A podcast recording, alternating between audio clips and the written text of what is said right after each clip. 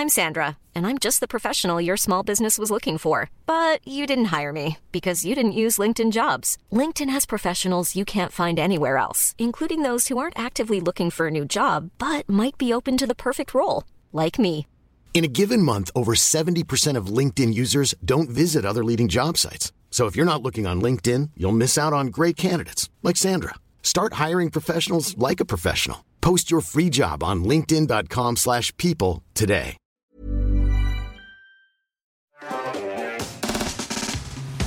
David Louapre, merci beaucoup d'être avec nous. Donc, je disais, tu es connu pour être l'homme derrière la chaîne YouTube Science Étonnante, euh, où tu abordes des sujets assez fouillés. Euh, on peut le dire quand même, théorie des cordes, supraconductivité, euh, le Big Bang, les origines de l'univers. Et je propose qu'on revienne avec toi justement sur ah voilà, la classique quand même, parce que je sais que ça intéresse les gens, tes études, ta chaîne YouTube, mais aussi ton, ton, par- ton parcours qui t'a amené, et je pense que tout le monde ne le sait pas, à faire donc de la recherche dans l'IA et ton travail actuel donc dans le jeu vidéo chez Ubisoft. Ouais. Là, vous ne le savez pas, David travaille chez Ubisoft. Oui, c'est mon, vrai métier. et je trouve ça déjà incroyable. On s'est un peu réservé euh, des questions. Je voyais que, que tu étais assailli. Euh, Je me et, suis euh, retenue, je- mais j'avais envie de poser Exactement. beaucoup plus de questions. tout le monde se demande comment ça se fait que David Loapre, youtubeur de vulgarisation, travaille chez Ubisoft. Moi, des fois, je me demande. non, mais ça va être passionnant, justement. Euh, si on reprend un petit peu, donc euh, à l'origine, tu as fait un, un parcours universitaire, donc dans la recherche fondamentale. C'était quel domaine, en gros, pour un, un néophyte, euh, ton domaine d'études Euh, alors au départ, c'était des études de physique. Euh, et puis, euh, je me suis euh, spécialisé ensuite dans, euh, dans la physique théorique. Euh, et ensuite, je me suis encore plus spécialisé. hein, c'est comme ça, on Ouais. se spécialise de plus en plus. Et j'ai fait un, un- un doctorat, euh, une thèse, sur euh, un sujet qui, ce qu'on appelle la gravité quantique. En gros, la gravité quantique, c'est euh, toutes les tentatives pour essayer de, euh, d'allier ensemble euh, les théories de la théorie de l'infiniment grand, qui est la théorie de la relativité générale d'Einstein, et puis les théories de l'infiniment petit, qui sont les théories quantiques. En fait, associer ces deux théories, ça sert à peu près à rien, parce qu'il y en a une, c'est pour les trucs très grands et l'autre pour les trucs très petits. Euh, et en fait, le seul cas d'application, ou presque, c'est pour se demander euh, qu'est-ce qui s'est passé au, au début du Big Bang. Parce que on avait quand même, c'était quand même l'univers, donc il Mm. était très grand, mais en même temps, il était très petit, parce que c'était le début du Big Bang. Et donc voilà, il y a plusieurs théories qui essayent d'approcher cette question, et moi j'ai travaillé sur une théorie en particulier. Euh, donc effectivement, c'est en gros, si j'ai bien compris, c'est des moments où c'est comme si les, les- les deux se rentrent en collision. C'est-à-dire que la plupart du temps, on peut, on peut, Tout on- le temps, en fait. Ouais, tout le temps. Dans, pour n'importe quel problème que tu as à traiter, en fait, euh, déjà, en général, tu as besoin ni, ni de l'un ni de l'autre. Si je prends le verre et que je le lance, je n'ai pas besoin ni de mécanique quantique ni de relativité générale pour savoir ce qui va se passer. Si je veux comprendre certaines choses sur, je sais pas quoi, la formation des galaxies, je vais utiliser la relativité générale. Euh, si je fais une expérience en physique des particules, je vais utiliser la mécanique quantique. Mais normalement, on n'a jamais besoin des deux en même temps. Sauf, en fait, bon, il y a deux situations. Il y a les premiers instants du Big Bang et qu'est-ce qui se passe vraiment au centre d'un trou noir. Donc deux questions très appliquées et très, très concrètes pour Ouais. la vie du quotidien. Effectivement. Euh, mais, mais qui passionne les foules. C'est ça qui me Ouais, fascine, moi. C'est bah, que ça doit être un des, un des trucs les plus curieux quand on est de la. c'est un des trucs les plus curieux quand on est de, dans la recherche, à mon avis. Mhm. C'est pourquoi les gens sont si passionnés par ce, sujet. Il doit y avoir un côté un peu compétition des, théories qui, qui doit intriguer, non? Je sais pas. En fait, moi, je, enfin, moi le premier évidemment, parce que euh, dès que j'étais, en fait, même ado, je voulais déjà bosser sur ce sujet-là, donc j'étais déjà fasciné. J'avais lu les bouquins de Stephen Hawking, des trucs comme ça. Et je sais pas, il, y a- il doit y avoir un truc un peu philosophique sur, euh, je sais pas, le, le- le sens de la vie, la réalité profonde euh, de l'univers. euh. Après, on en revient un peu quand on finit par tremper dedans, mais euh, je crois que la motivation, c'est ça, c'est un peu cette, cette idée qu'on va mieux comprendre euh, qu'est-ce qu'on fait là, en fait. en La théorie qui explique tout, quoi. C'est Ouais. c'est un côté euh, vertigineux. ouais. Et à la fin de ta thèse, t'es ressorti avec plus de réponses, plus de questions? Euh, ouais, plutôt plus de questions que de réponses en Ouais. fait, parce que bah, déjà, déjà, je suis ressorti avec le sentiment que euh, c'est pas forcément en comprenant mieux ces théories-là qu'on va comprendre le sens de la vie, euh, même si c'était quand même très très cool et je me suis bien bien éclaté. Et puis en fait, on mesure à quel point en fait le problème est compliqué. euh, euh, Il y a des tas de gens qui travaillent sur ces questions-là et en fait, euh, bah, on n'a toujours pas de réponse définitive de qu'est-ce qui s'est passé vraiment au moment du Big Bang Mm. ou, ou- ou au cœur des trous noirs. Tu, tu parlais du fait que dès l'adolescence, c'était un, un- truc Ouais, ouais. intriguant pour toi. Ouais. C'est- Si tu dois situer le, le- la première fois où tu tombes dans la marmite de, de la science ou de la physique, Ouais. c'est c'est quand? Alors de la science, c'est- en fait, ça a toujours été, euh, enfin toujours, j'en sais rien, mais je veux dire, j'étais du genre à, euh, à avoir la boîte du petit chimiste à Noël, tu vois. Euh, donc j'ai toujours aimé la science et la, la physique fondamentale, vraiment ces aspects-là de la physique fondamentale. Alors c'est un truc qui va, qui va peut-être en faire marrer certains. En fait, c'est en lisant un bouquin des frères Bogdanov. Il faut savoir que les frères Bogdanov, ils ont eu plusieurs périodes hein, dans les années. euh, en fait, dans les années 80, ils avaient une émission qui s'appelait Temps X, qui était Ouais. vraiment, une- je crois, moi j'étais un peu jeune, hein, mais une vraie bonne émission de vulgarisation. Ils ont fait quelques bouquins euh, qui, en tout cas, voilà, moi, m'ont plu. Ouais. Après, ils ont un peu, un peu divergé, on va dire. Mais voilà, c'était en lisant un bouquin de, de, C'est vrai que c'est d'Eliot marrant. Je pense que ça en étonnera. Euh, et alors, le moment où tu, où tu passes de toi-même à faire euh, de l'étude, de la recherche, etc., et le moment où tu mets le pied dans la vulgarisation, c'est quand? Euh, alors en fait, ça a commencé par un blog, c'était en 2010, je crois.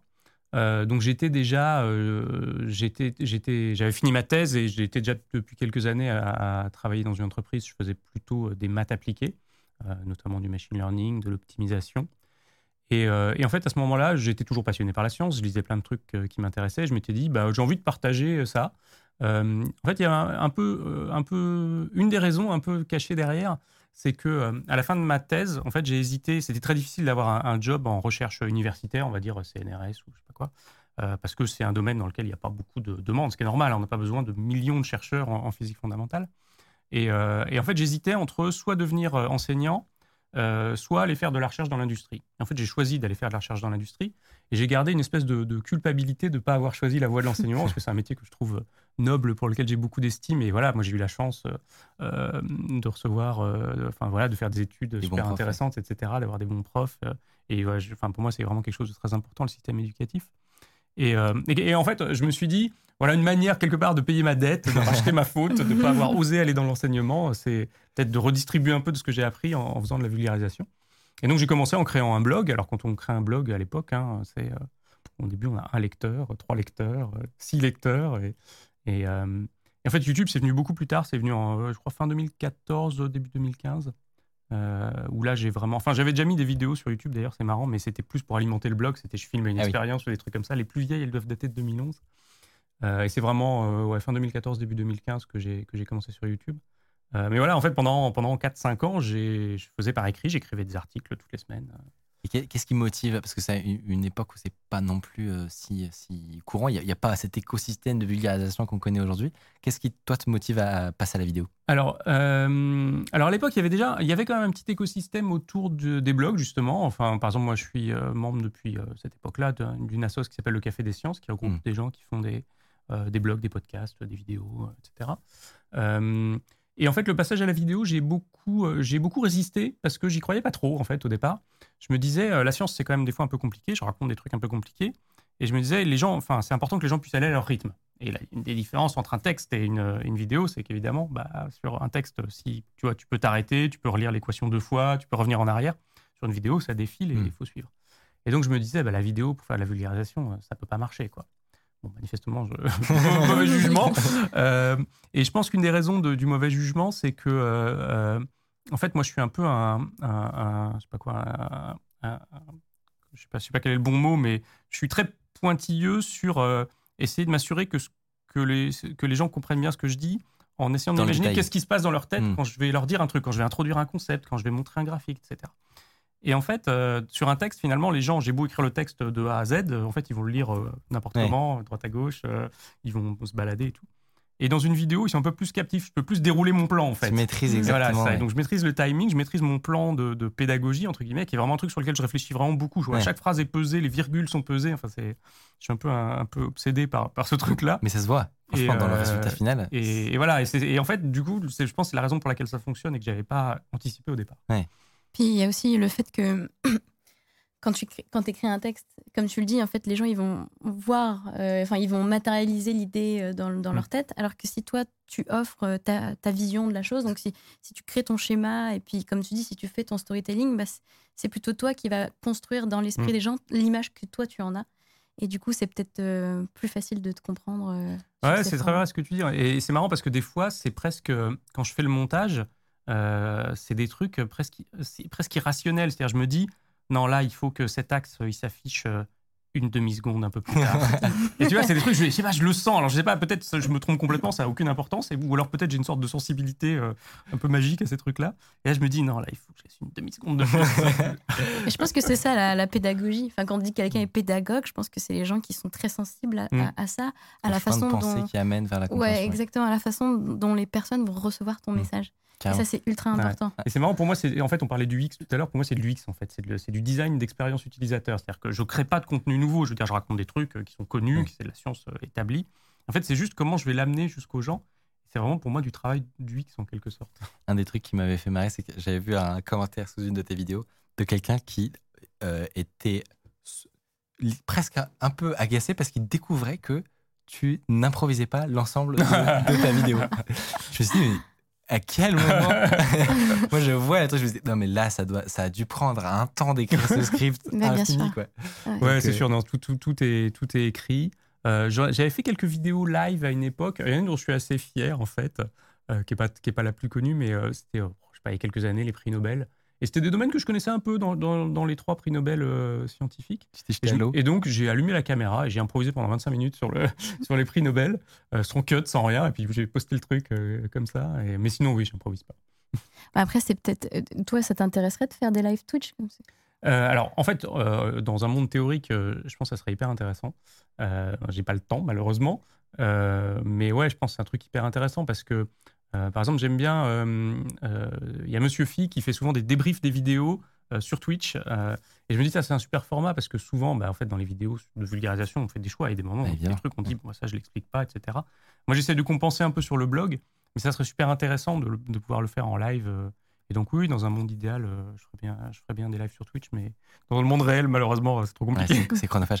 tu, tu mentionnais euh, les prix Nobel et justement récemment tu as eu une interview euh, d'un Français qui a été euh, parmi le- les Mm. prix Nobel de physique, euh, Alain Aspect, pour ceux qui euh, ne connaissent pas. Oh, euh, interview passionnante.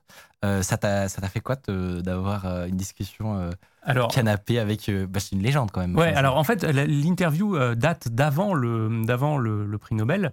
Euh, mais en fait, euh, Alain Aspect, c'est quelqu'un bon, qui a fait des travaux qui sont d'une importance euh, fondamentale et dont c'était, entre guillemets, évident pour tout le monde depuis déjà des années que normalement, il devait euh, avoir le prix Nobel. Alors, c'est pas parce qu'on doit avoir le prix Nobel qu'on l'a, hein, euh, mais c'est clair qu'il était très largement nobélisable. Et c'est marrant, il y a même des gens qui ont retrouvé une vidéo, enfin retrouvé.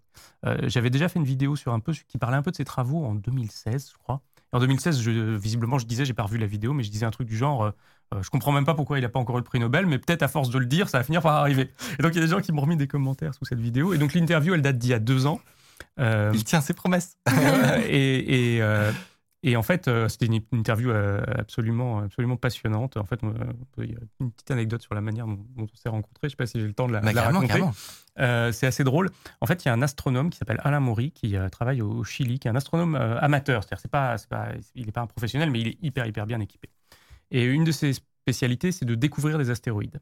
Et donc, quand on découvre un nouvel astéroïde, on reçoit le droit de nommer l'astéroïde. Et donc, un jour, il me contacte, je ne le connaissais pas, il me dit, bah voilà, je voudrais nommer un astéroïde à ton nom. je dis, ah, putain, c'est hyper sympa et tout. Euh, donc voilà, si vous cherchez, il y a un astéroïde qui s'appelle euh, David Loire, parce qu'il faut, faut que ça soit validé par l'Union astronomique internationale, un truc comme ça. Et donc un jour, il organise une, une bouffe avec euh, les gens pour qui il a nommé des astéroïdes. Ah, et donc on était, on était une quinzaine. Il y avait euh, donc il y avait Alain Aspect, il y avait Roland Lehoucq, il y avait euh, Nathalie Dessay qui est une, qui est une euh, soprano, il y avait quelques, quelques autres personnes comme ça. Et donc c'est comme ça que j'ai rencontré Alain Aspect et, et Ah, euh, qui, qui connaissait mes vidéos et donc je lui ai dit bah ça serait vraiment génial de pouvoir t'interviewer un jour. Et, euh, et voilà, je l'ai interviewé euh, chez lui, euh, je sais pas quelques mois plus tard. Trop hyper fort. sympa. Ah ouais. Putain, c'est un beau cadeau de Noël, euh, un nom d'astéroïde. Ouais, pas- c'est c'est pas mal, c'est mal cette sympa, ouais. histoire, ouais. Euh, on se- on- on- je me posais aussi la, la question de savoir, toi, tu, tu commences comme tu dis avec un, un blog, bah, comme tous les blogs de petite taille, etc. Est-ce que tu aurais pu t'imaginer à l'époque que des vidéos qui sont quand même pointues, hein, on va pas se mentir, des millions de vues Non, sur... c'est surréaliste. Franchement, c'est surréaliste. Euh, et je veux dire, je me l'explique pas, et je ne vais pas dire je m'en remets pas, mais je veux dire, c'est- surréaliste.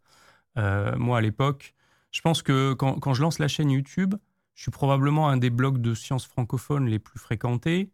Euh, mes articles, ils font quelques centaines de vues, quoi. Donc, non, non, les c'est juste hallucinant.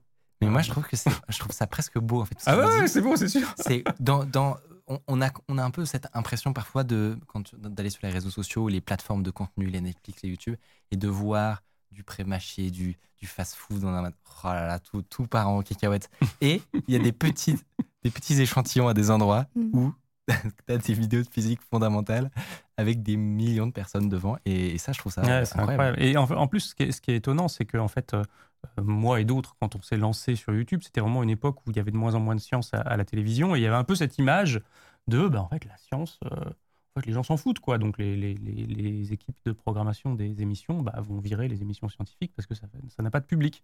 Donc, de voir que finalement, ça trouve un public sur YouTube, c'est vrai que c'est quand même assez surprenant. Et non, je ne me l'explique pas. voilà, non, mais... je suis très content. C'est la classe. Euh, je, me, je, me, suis demandé aussi, donc tu expliques que tu as un job euh, à plein temps actuellement euh, chez Ubisoft. Est-ce qu'il y a un moment où tu t'es posé cette question que tout YouTuber se pose de est-ce que finalement je, je, je, je saisis l'opportunité et ça devient mon métier. Je deviens, tu parlais d'être enseignant, je deviens enseignant sur Internet. Est-ce que tu y as pensé? Alors oui, évidemment, j'y ai pensé. Donc, donc clairement, juste si jamais c'était pas clair, hein, mon, mon, job dans la vraie vie et, chez Ubisoft et, et Science Étonnante, c'est deux trucs complètement différents. Il n'y a, pas de, a pas de rapport entre les deux, à part que c'est la même personne qui, les fait. Euh, et donc oui, euh, je me suis posé par le passé déjà plusieurs fois la question de, de, de me lancer à plein temps. Euh, je ne l'ai pas fait pour plein de raisons.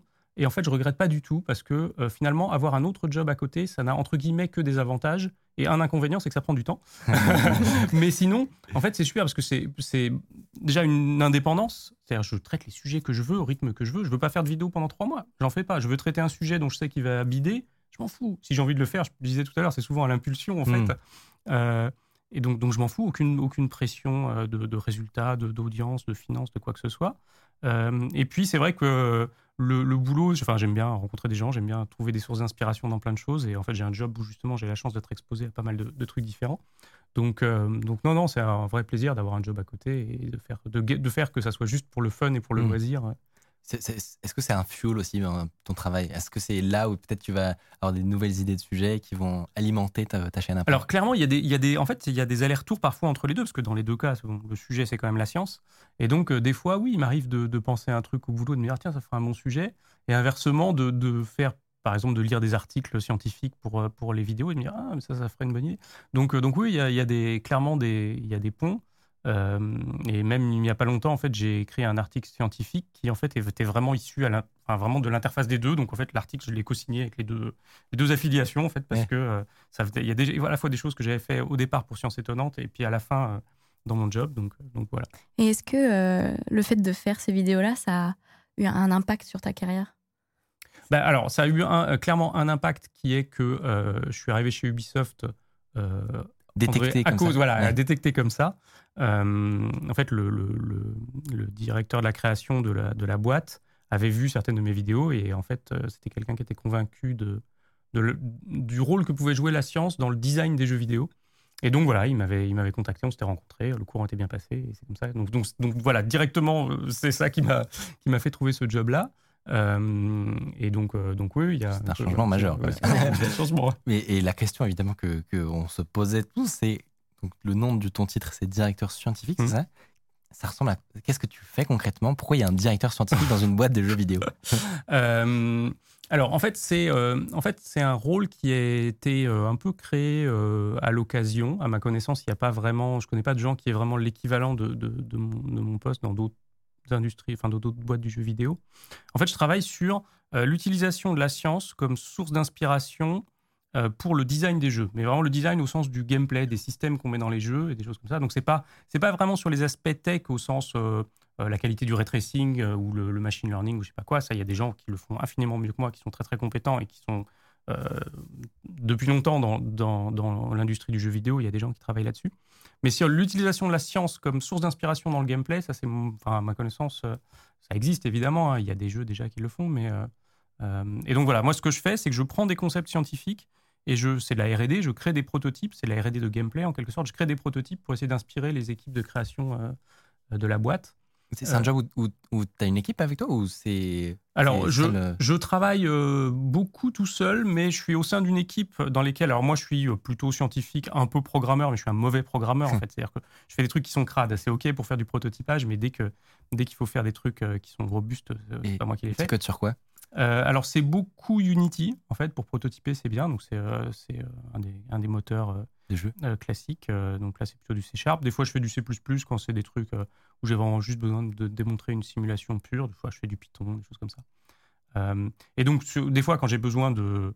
Quand il y a des choses qui sont des trucs de programmation qui sont trop compliqués, ou alors que je veux faire quelque chose euh, où il y a un aspect artistique. mes trucs n'ont pas du tout d'aspect artistique, donc là, je peux travailler avec des gens dont c'est le métier. En fait, enfin, du coup, ça ressemble à quoi un, un prototype de, de David Loapre Alors, je, peux, je peux raconter une petite anecdote. au bout de quelques mois, je vais rencontrer donc le boss de la création de la boîte, et j'y vais avec un prototype pour lui montrer ce que j'avais fait, quoi. Et euh, j'y vais avec un prototype qui était littéralement des carrés de couleurs qui bougent euh, en 2D. Enfin, t'imagines des carrés de couleurs qui bougent. Et, euh, et en fait, je me dis, attends, c'est pas possible, je peux pas aller voir le directeur de la création d'Ubisoft avec un proto, c'est des carrés de couleurs qui bougent, quoi. Et en fait, il a adoré parce qu'il aimait, il, a, il, a, il aimait le concept qu'il y avait derrière. Et en fait, les gens arrivent à se projeter. C'est-à-dire que tu mm. leur montres des carrés de couleurs. Et, et en fait, ils s'imaginent. Il y a un, je sais pas si, si, vous êtes fan de BD, mais il y a un très bon bouquin de Scott McCloud, qui est un auteur de comics, qui explique pourquoi dans les BD, les personnages sont souvent dessinés de façon très très simplifiée. Et en fait, c'est pour favoriser l'identification. C'est-à-dire que si je dessine un personnage euh, très très avec beaucoup de détails, bah, tu vas te dire bah ouais, en fait, ça représente machin.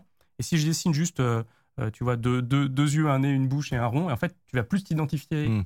En fait, c'est un peu la même mécanique. C'est-à-dire quand tu présentes un truc qui est très très dépouillé au sens artistique, bah, tu facilites l'identification. Et donc, si je vais voir le directeur créatif d'Assassin's Creed avec ça, lui, il voit Assassin's Creed. Et si projette, celui de Far Cry, hmm. il voit Far Cry. Donc voilà, c'est en fait, le fait que ça soit très très dépouillé euh, sur le plan tu vois, artistique, UX, etc., en fait, c'est pas, c'est presque plus un avantage qu'un inconvénient.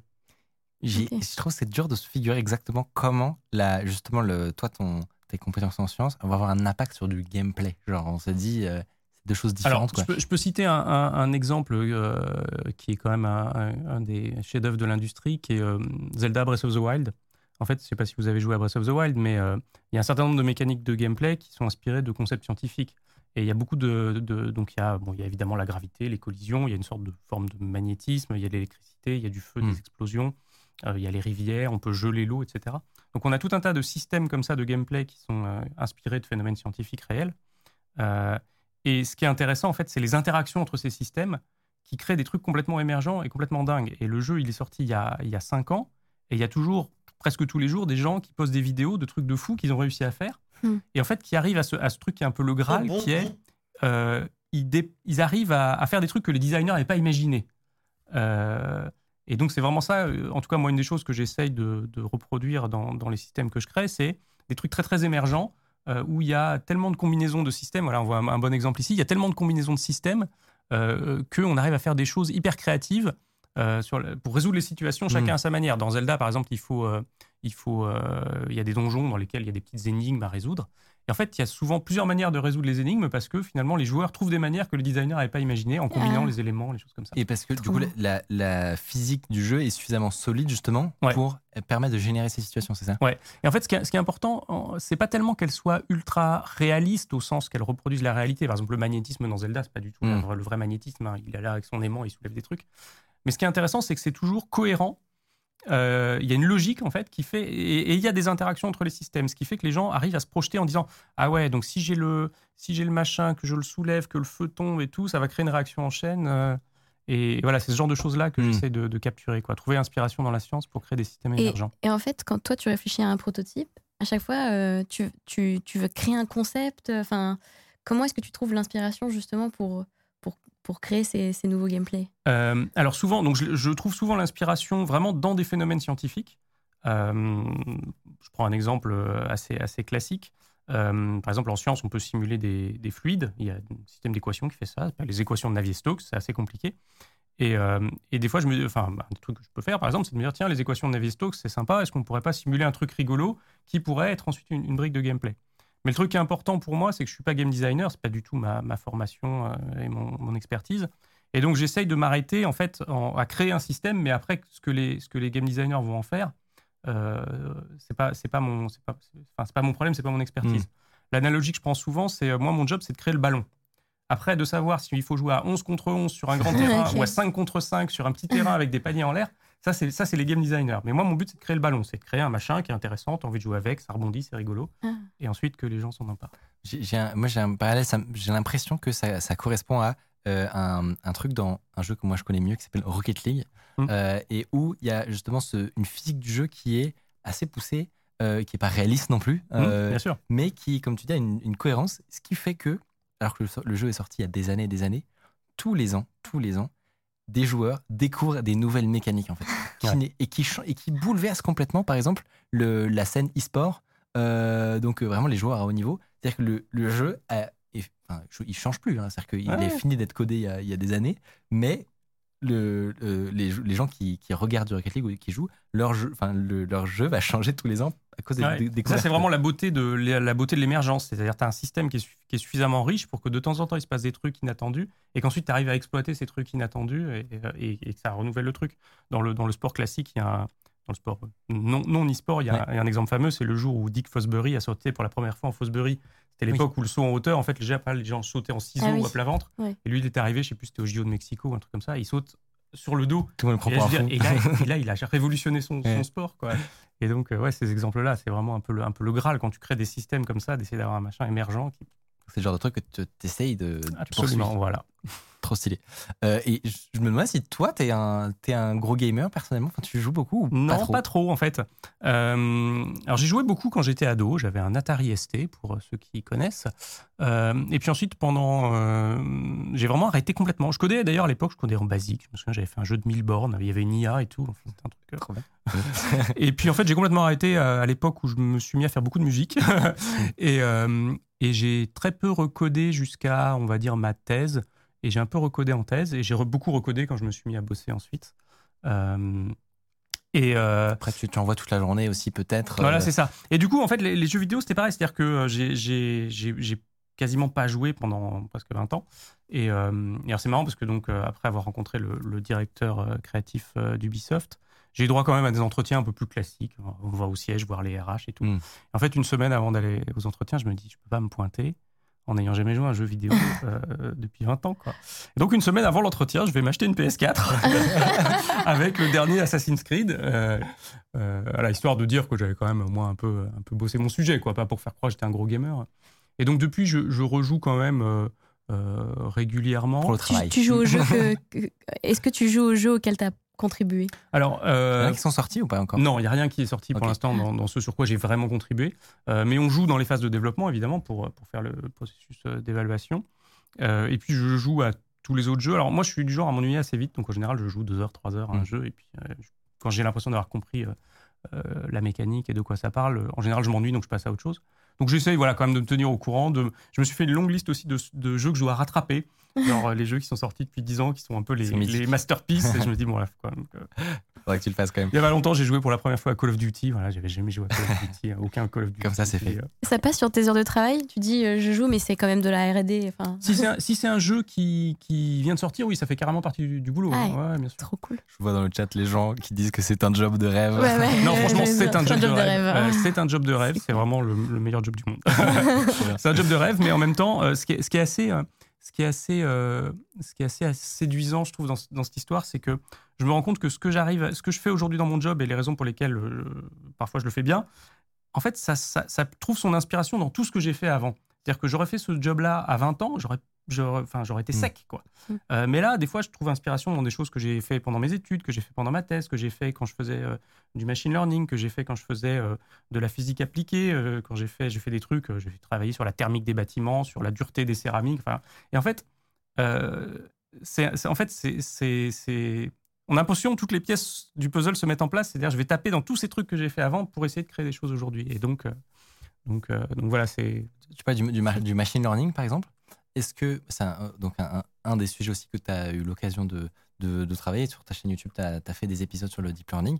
Euh, Est-ce que l'industrie du jeu vidéo, de, toi, de ton point de vue, a, l'impression qu'elle a pris euh, ces nouvelles technologies à bras le corps? Est-ce que c'est actuellement euh, euh, utilisé pour des prochains opus ou des trucs comme ça? Euh, oui, bien sûr. Alors en fait, ça c'est des choses. D'ailleurs, euh, euh, pour ceux que ça intéresse, c'est des recherches qui en général sont publiques. Euh, donc euh, notamment, alors ça c'est pas moi qui travaille dessus, mais il y a des équipes euh, euh, d'Ubisoft qui travaillent sur des trucs de machine learning, qui publient aussi graphes ou des trucs comme ça. Donc c'est des choses qui sont qui sont connues. Euh, c'est beaucoup le machine learning pour des pour des, des technologies de production, des choses comme ça, pour faire de l'animation, pour faire euh, euh, euh, voilà. Des, mouvements réalistes ou des... Voilà, c'est ça. Après, il y a un autre sujet, c'est euh, dans, les, dans les jeux vidéo, il y a ce qu'on appelle traditionnellement l'IA, c'est-à-dire Ouais. comment se comportent les NPC, euh, les, les monstres, les machins. Les méchants. Et ça, en général, euh, c'est pas du machine learning. C'est plutôt des techniques qui sont plus faciles à, qui sont moins coûteuses en temps de calcul et qui sont plus faciles à contrôler. Donc c'est souvent des, des, trucs de style euh, state machine. Enfin voilà, c'est des, des, choses qui sont plus simples euh, parce qu'il n'y a pas beaucoup de puissance de calcul disponible pour gérer les IA et parce qu'il y a quand même un besoin de prédictibilité. C'est-à-dire qu'on ne peut pas euh, dire en fait l'IA c'est du machine learning qui la contrôle et ça se trouve on ne sait pas du tout comment ça va se mm. comporter quand les joueurs vont jouer dessus. les designers ils ont quand même besoin de savoir comment ça va se passer. L'autre raison aussi c'est que par exemple le, le, machine learning dans les dans les jeux, on voit les trucs par exemple qu'on fait DeepMind et tout ça. Euh, nous, notre but, c'est pas de terrasser les joueurs. Euh, notre but, c'est que les joueurs s'amusent. Donc, euh, on va pas faire des IA hyper, hyper performantes pour que le, joueur, dès qu'il passe en cheveux, il se prend une balle dans la tête. Et voilà, donc, donc, voilà, c'est des problèmes différents. Donc, il faut distinguer l'utilisation du machine learning pour l'amélioration de la production, on va dire, et puis l'IA des NPC, qui est là un sujet un peu différent. Et, et tu, tu, parlais de que tu avais fait du machine learning euh, en, 2004, c'était ça euh, Ouais, c'était après ma thèse. Euh, et, et, du coup, à cette époque-là, le machine learning, c'était pas du tout pareil qu'aujourd'hui. Est-ce que toi, à cette époque-là, au tout début, tu avais une idée de ce que ça allait devenir Non, pas du tout. C'est assez drôle d'ailleurs parce que je bossais, je bossais pour, pour une boîte, un gros groupe industriel qui s'appelle Saint-Gobain, qui fait des matériaux. Et il y avait il y avait eu cette intuition dans la direction de la recherche du groupe que que le machine learning euh, euh, était un truc intéressant. Et donc, c'était en 2004, donc c'était pas un mot très très populaire. En fait, la plupart des gens ne savaient pas ce que c'était, etc. Et donc, ils avaient décidé de monter une équipe de recherche. Et donc, moi, je suis rentré dans cette équipe-là et ensuite, j'ai pris la direction de l'équipe. Et on a fait, on avait du mal à convaincre les gens qu'il y avait des applications intéressantes de, cette équipe là Ça a bien changé. Ça, donc ça, a bien changé. Et, euh, et, ce qui est marrant, c'est que bon, j'ai appris quand même des, des, bases fondamentales qui me restent encore aujourd'hui.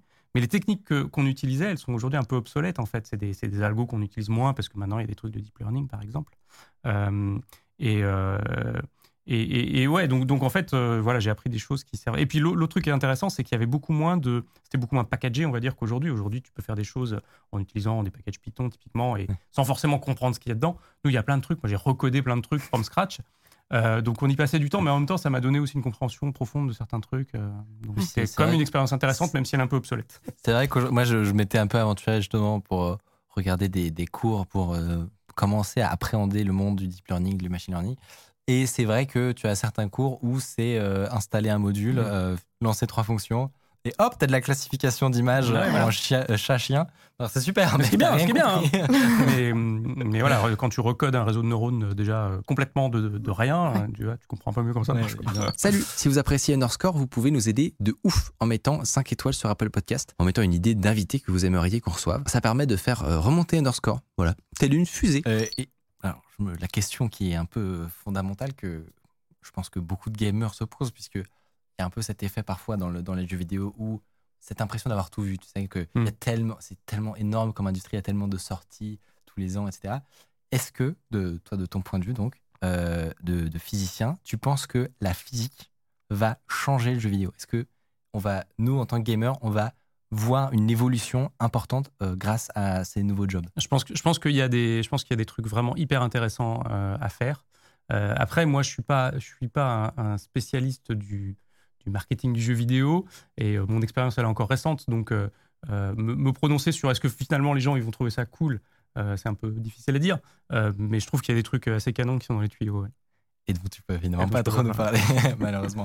Mais si dans des futures sorties de jeux vidéo on voit des trucs de ouf. Ouais alors ce que je dis en général c'est le, le, enfin, le jour où il y a un truc qui sort qui correspond plus au genre de choses sur lesquelles j'ai contribué, en général, vous allez voir la différence. Je dis pas que ça va, je dis pas que vous allez trouver ça fabuleux, hein, j'en sais rien. Moi, je trouve ça cool, mais, mais, au moins vous verrez la différence et je pense que vous verrez l'inspiration. Ah, franchement, ça ah, fait trop envie. Trop cool, ouais. Impatiente. J'ai trop hâte carrément. Quand est-ce que, est-ce que tu as hum, une idée de quand les, les premiers jeux sur lesquels tu as contribué, ils vont sortir? Bientôt, j'espère. ah oui, c'est long, les temps de développement dans les jeux, dans les jeux vidéo, alors si on parle en tout cas des jeux AAA euh, euh, du style de, ceux euh, que, produit Ubisoft, entre autres, c'est des temps de développement qui peuvent être 4 ans, 5 ans, 6 ans, 7 ans, 8 ans. et les budgets de développement, on est sur le niveau des, voilà, des gros blockbusters du cinéma. Quoi. Donc c'est des, gros, des grosses machines. Ok, bon, impatiente de tester. je, me, je, me, demandais, sur le, typiquement, on parlait de, d'IA appliquée aux jeux vidéo. Il y a un truc que j'ai toujours trouvé fascinant, fascinant, c'est la génération procédurale. Donc, c'est le fait que dans certains jeux vidéo, d'ailleurs, il y a des jeux vidéo où c'est l'entièreté du concept. No Man's Sky, c'est ça, par exemple. Mmh, ouais, et Minecraft aussi, c'était ça au départ. Ça, le, exactement. truc, hein. Donc, pour expliquer aux gens, c'est concrètement le, le, monde en lui-même n'a pas été créé par un designer, ou en tout cas pas en tant que tel. C'est-à-dire mmh. que c'est une machine qui va générer. Alors, dans le cas de Minecraft, c'est évidemment un monde infini. Dans le cas de No Man's Sky, c'est des planètes. Alors, l'idée, c'est que chacun, chaque joueur a une expérience unique. Et, euh, donc, euh, euh, un, gameplay, enfin, une session de, jeu égale une expérience que personne n'aura plus jamais ailleurs. Quoi. Donc, il y a un côté un peu fascinant, mais il y a des limites quand même à ce truc. C'est-à-dire que on voit que sur Minecraft, il y a une forme de répétition mm. quand même. No Man's Sky, c'est pareil, c'est c'est pas aussi. Oui, je crois que si tu vas vraiment loin, ça commence à s'ouvrir un peu. et donc, je me, je me, posais la question est-ce que typiquement, avec de, de l'IA, on pourrait améliorer ce, ce genre de technologie? Euh, C'est une bonne question. Euh, euh, j'en sais rien. Il y, a, des recherches assez intéressantes. je ne sais pas si c'est vraiment des choses qui s'appliquent bien, qui sont faites. Par exemple, à l'INRIA de Bordeaux, il y a une équipe qui travaille sur la notion, par exemple, de curiosité de l'IA. Et je ne sais pas si ce pas des choses qui peuvent être utilisées ah pour, par exemple, euh, essayer de, entre guillemets, noter de façon procédurale l'intérêt d'une scène et hmm. de dire, euh, de générer procéduralement des scènes intéressantes. C'est ça, c'est ça qui manque. Il y a un côté à la fois varié mais uniforme. Ça hmm. manque de points d'intérêt, de choses hmm. euh, étranges. Et donc, carrément. Bah... La curiosité de l'IA, c'est quoi exactement Alors, il faudrait, faudrait regarder un peu les papiers. C'est notamment l'équipe de Pierre-Yves Oudéier à l'INRIA. et donc, en fait, ils travaillent sur des sujets de Comment est-ce qu'on fait Donc, euh, euh, une, des, techniques classiques en, deep learning, c'est le, enfin en deep learning, non, machine learning, c'est l'apprentissage par renforcement, où tu donnes une récompense à l'algo quand il trouve quelque chose. Et, euh, et c'est des techniques qui, dans certaines situations, fonctionnent mal. D'ailleurs, il y a certains jeux vidéo dans lesquels ça marche bien, ça marche mal dans les dans les trucs qui ont été benchmarkés par DeepMind sur Atari. C'est les jeux où en fait la récompense, ça n'arrive que vraiment au bout d'un temps très long. Hmm. C'est-à-dire que toi, en tant que joueur, tu sais que tu es sur la bonne voie ou tu devines que tu es sur la bonne voie, mais tu marques zéro point. Enfin, tu vois, il n'y a aucun, aucun indicateur de progression. Et donc ça, pour un, algo qui fait de l'apprentissage par renforcement, c'est extrêmement difficile parce qu'il n'a aucun reward, donc il ne sait pas dans quelle direction partir.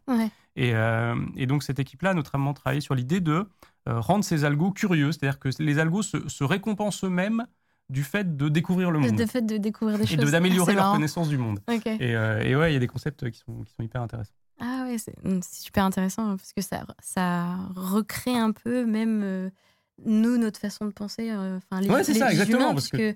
même nous, en fait, juste l'exploration en soi, mm. euh, c'est un, une récompense. Mm.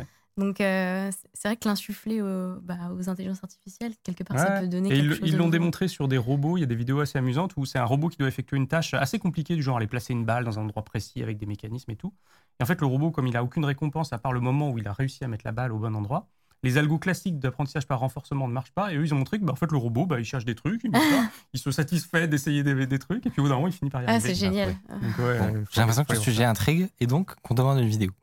c'est vrai que ce serait, ça ferait un bon sujet de vidéo. Bah. tu le, il faut que tu le notes dans, ta très, dans, ta très longue liste.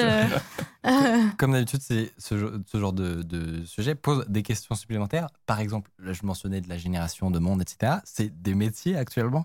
Euh, et, donc, forcément, qui dit automatisation de, tâches complexes dit eh ben, potentiellement disparition de, de, jobs. De, toi qui as justement un peu euh, euh, vu pas mal de choses dans le monde de l'IA, tu dirais que c'est euh, parce que c'est un, sujet qui revient souvent, c'est quoi les métiers, on va dire, les plus à risque de, de disparaître, euh, remplacés par euh, des IA Tous. Moi, je veux dire, j'ai commencé à coder un peu avec Copilot. Franchement, j'ai eu des sorts froides. Hein. Copilot, donc, qui est le truc pour générer du code. Ouais, et, et en fait, c'est. Enfin, pour ceux qui n'ont jamais essayé, je vous conseille, qui codent un peu, je vous conseille d'essayer parce que la sensation est vraiment incroyable. C'est-à-dire que bon, c'est un truc où, par exemple, on écrit un commentaire et puis derrière le code, il écrit le, le truc qui va avec. Et il y a même des moments où en fait, donc des fois je lui dis euh, je veux faire ça et il me le fait. Et puis des fois il devine ce que je veux faire le coup d'après. Et là tu es là genre mais attends, comment tu sais que je veux faire ça? Donc, euh, donc oui, même, même certains métiers de programmation. Euh, et en fait, ce que, ce que ça demande, c'est une capacité à, s'approprier ces outils, à comprendre comment ils vont faire évoluer le métier. Et je pense que c'est des trucs qui en fait se sont passés pour tout un tas d'autres métiers. Simplement, voilà, quand on s'imaginait que quand on était programmeur ou artiste, on était peut-être à l'abri de, par exemple, de la robotique qui à une époque était la grande peur en fait, on se rend compte qu'on va certainement euh, disparaître avant que ne disparaissent certains métiers manuels. Moi, je, suis assez d'accord avec ça, parce qu'on m'a pas mal posé la question, vu que je faisais pas mal de présentations sur Copilot à l'époque. Et tu fais chez Microsoft, et, donc ah, tu... tu connais bien le sujet. Ouais, bah, c'est un outil que j'ai pas mal utilisé. Mais, mais effectivement, on m'a pas mal posé la question, cette question euh, fondamentale qui est est-ce que, bah, est que du coup les développeurs ont perdu, euh, ont leur, perdu job. Leur, job? Et, euh, et, en fait, non, je pense que ça, comme tu dis, en fait, ça va juste modifier notre façon de mm. travailler. Mais du coup, il va y avoir de nouveaux postes qui vont mm. émerger de ces technologies-là. Donc, il, il, va, oui, les métiers tels qu'on les connaît aujourd'hui, ils vont pas rester figés tels qu'on les, tel qu'on les fait actuellement. Mais il toujours la question du nombre, cependant. Moi, je, je, je viens faire mon avocat du diable. Il y a toujours la question de automatisation égale nouveau métier, mais combien de nouveaux par rapport aux anciens qui ont été supprimés c'est, Oui, c'est, une bonne question, mais. Vaste débat. On saura, l'expérience. Oui, exactement. Et est-ce que, donc on, on en parlait justement, on se pose toujours la question de est-ce qu'il y a des métiers safe? Et effectivement, comme tu disais, il y a encore peu de temps, euh, typiquement, on se disait que l'art ou les graphistes ou les trucs comme ça, euh, on est plutôt tranquille parce que pour, pour aller générer euh, hmm. des, beaux paysages ou des, ou des, des visages magnifiques, euh, il y a du temps. On pensait ça il y a si peu de temps. Ah, c'est moi, c'est ça. Alors, moi, je, moi, je dis toujours, le, à mon avis, le métier euh, le plus safe, c'est coiffeur ou coiffeuse. parce qu'en fait, si tu réfléchis, c'est un métier, ça, ça, demande une, une, dextérité et une, une sensibilité. C'est-à-dire, tu sais, le, le j'attrape la mèche, j'ajuste le truc comme ça. Et en fait, en, termes de, si tu essaies de faire modéliser ça par un robot, l'intégration des capteurs, la, rétroaction et tout, c'est affreusement compliqué. Et le danger. Donc ça, plus le danger, plus le côté un peu social, c'est-à-dire que voilà, les gens ils vont chez le coiffeur aussi pour, pour papoter. Et donc euh, voilà, j'imagine que ça c'est un des derniers métiers qui disparaîtra. Devenez coiffeur. bon bah ma reconversion est proche. Euh, trop intéressant. En tout cas, je ne l'ai pas, pas interrompu parce que c'était passionnant, mais il y a énormément de, de gens dans le chat qui te remercie pour ton travail et qui te complimente pour, eh bien, je les remercie pour, le, pour le travail sur ta chaîne YouTube qui est titanesque. Mais je pense qu'effectivement, il faut le rappeler parce qu'on ne se rend pas toujours compte du travail qu'il y a, comme tu dis, dans quelques tournures mm. de phrases, quelques mots, des, des, des explications. Et en fait, et en fait c'est un sacré travail. Donc, voilà, énorme GG. Euh, Alexandre qui nous dit Je lui dirais juste un immense merci pour l'ensemble de son travail de vulgarisateur et je lui demanderai son secret de beauté pour ne pas perdre un seul ride et ne pas perdre un seul cheveu en cette année. Euh, bah, c'est comme l'audience de la chaîne YouTube, je ne, je ne me l'explique pas. la chance.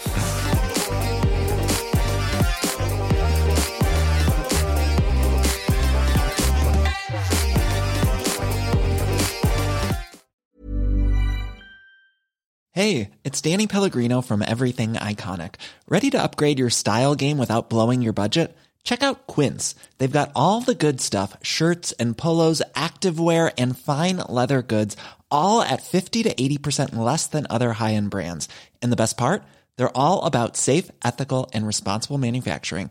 Get that luxury vibe without the luxury price tag. Hit up quince.com slash upgrade for free shipping and 365 day returns on your next order. That's quince.com slash upgrade.